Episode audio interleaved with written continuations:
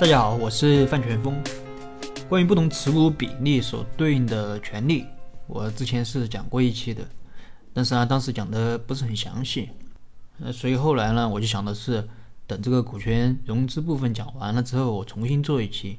所以今天就结合我们经常在一些公众号或者朋友圈看到的，呃，什么股权九大生死线啊，或者什么股权九大生命线类似的文章。来给大家分享一下啊，不同持股比例所对应的权利。首先，我想说的是，关于九大生死线啊和什么九大生命线，其实都是一种很不准确的说法啊。感觉这个标题呢，啊，我觉得有点故意制造呃噱头的意思。那其实我对于我们创业公司来说，根本就没有那么多的生死线、生命线。就算有九条什么什么线，那这些线呢？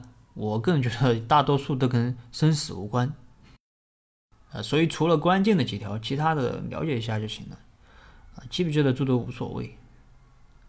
那我也看了，呃，就是几篇这样的文章，就是什么九大生死线和九大生命线的文章。说实话，我我感觉不像是律师写的，因为很多它都是混淆了有限责任公司和。股份有限公司，那个非上市公司和上市公司的持股比例的呃区别，就比如说对于我们一般的公司来说吧，其实绝大多数都是有限责任公司，而且一可能一辈子都是有限责任公司。你说你去记那些上市公司的持股比例干嘛？你记了有啥用？呃，百分之九十的企业从生到死都和上市是没有任何关系的。那记那么多反而容易把自己搞昏。本来其实就很简单一个事，非要人为的，呃，搞那么复杂。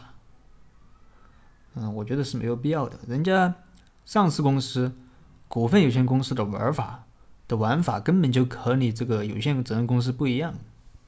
所以我觉得这些文章没有必要看，都没有必要看。你就听听我今天讲的内容就差不多了。啊，当然这个内容我是分了三期讲啊，今天一期讲不完。那我这次讲的这个，呃，主要是根据有限责任公司来讲的。至于股份有限公司、上市公司，呃，等以后有机会再和大家分享。啊，第一条是百分之六十七，准确的说应该是三分之二。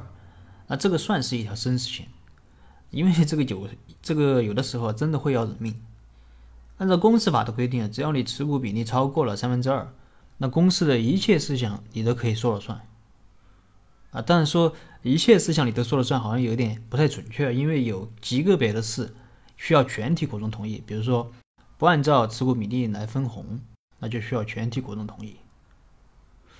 啊，那除此之外，其实百分之九十九的事情你都基本上都是你说了算。当然，这是在没有任何特别约定的前提下。如果你是呃小股东。在没有任何特别约定的情况下，那可能就真的会要你命。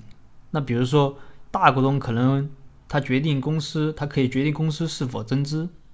如果大股东有钱，他不断的给公司增资，那小股东的持股比例就会越来越小。啊，还比如说，大股东可以修改章程啊，还可以决定啊合并分立啊这些，这些对公司来说都是有很大的影响的。啊，都可以决定公司的生死。所以，如果是小股东的话，那我们建议在合作的时候还是要有一些特别约定的，比如说一票否决权啊，对于公司的决议可以一票否决。当然，一票否决权的内容啊，并不仅限于此，嗯，还有很多，网上一搜就是一大堆嗯，我这里就不展开了，大家有兴趣的可以去网上自己搜搜索一下。啊，如果是大股东的话，那我觉得。呃，如果你的持股比例超过了三分之二，那我觉得大多数情况下，啊，你根本就不需要有任何特别的约定，你章程都不需要改，就用工就用工商局的范本就好了，因为范本就是按照公司法来的，啊，就是资本多数决，就能最大程度的保障大股东的权利。当然，持股比例上，那最好再稍微高一点，比如说啊百分之七十，这样后续如果融资的话，那股权比例。可能会被稀释，那这样你有可能你就可以有点余地。所以大股东在和小股东谈合作的时候，如果小股东想约定一些其他的东西，你完全可以装傻嘛，啊，就说哎，你看，哎，大家都用的是这个范本，哎，好像也没有什么问题啊，大家都没有什么问题啊，大家都用的这个范本。但作为小股东，你最好就要提高警惕了。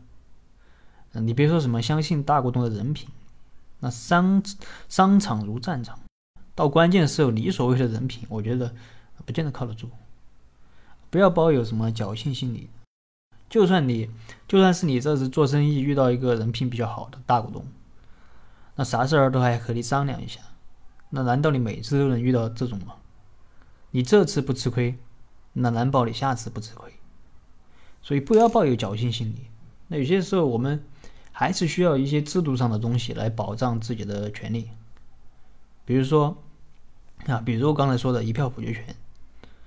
啊，对于一些你认为在合作中比较重要的事儿，可以一票否决。还比如说，我们认为比较重要的这个退出机制，也就是你如果觉得你和大股东合作不下去了，那你想走，那这些股权，那你可以要求大股东回购，啊，或者转让，或者通过其他的方式来处理这些股股权。那这样就可以在制度上对大股东进行一定的约束，啊，迫使他在重要的事情上和你商量。但是如果我们这些小股东和大股东谈的时候，大股东不愿意怎么办？那我觉得不管愿不愿意，你总得先去谈了才知道吧。我觉得我们很多小股东连谈都不好意思谈，啊，不知道是不是觉得小股东当小股东有点自卑还是什么？人家大股东要和你合作，那你肯定有他想要的东西，要么是钱，要么是你的人脉资源。啊，要么是你的技术，或者是其他的什么东西，啊，自然是你有他需要的，他也有你需要的，这就是合作嘛。既然是合作，那我们谈一谈有什么关系呢？以我的经验来说，如果小股东真的有，真的是有大股东需要的东西，那一般都还是可以谈的，只要小股东的要求不太过分，大股东一般还是一般还是可以答应的。而且这种条款是在合作之前就要谈，你一旦开始合作了，你再来谈，那就很难很难谈了。所以百分之六十七，呃，应该算是一条很重要的生死线，这个大家一定要记住。那下一期呢，我们继续和大家分享关于啊剩下的一些股权生死线的问题。在结束之前，我做一个小的预告，嗯，二月七号，也就是这周周日的晚上八点钟。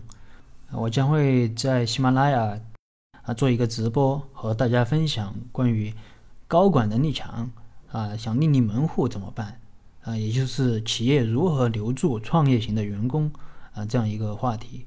如果有兴趣的朋友，也欢迎来啊收听我的直播。那么这一期的内容就分享到这里。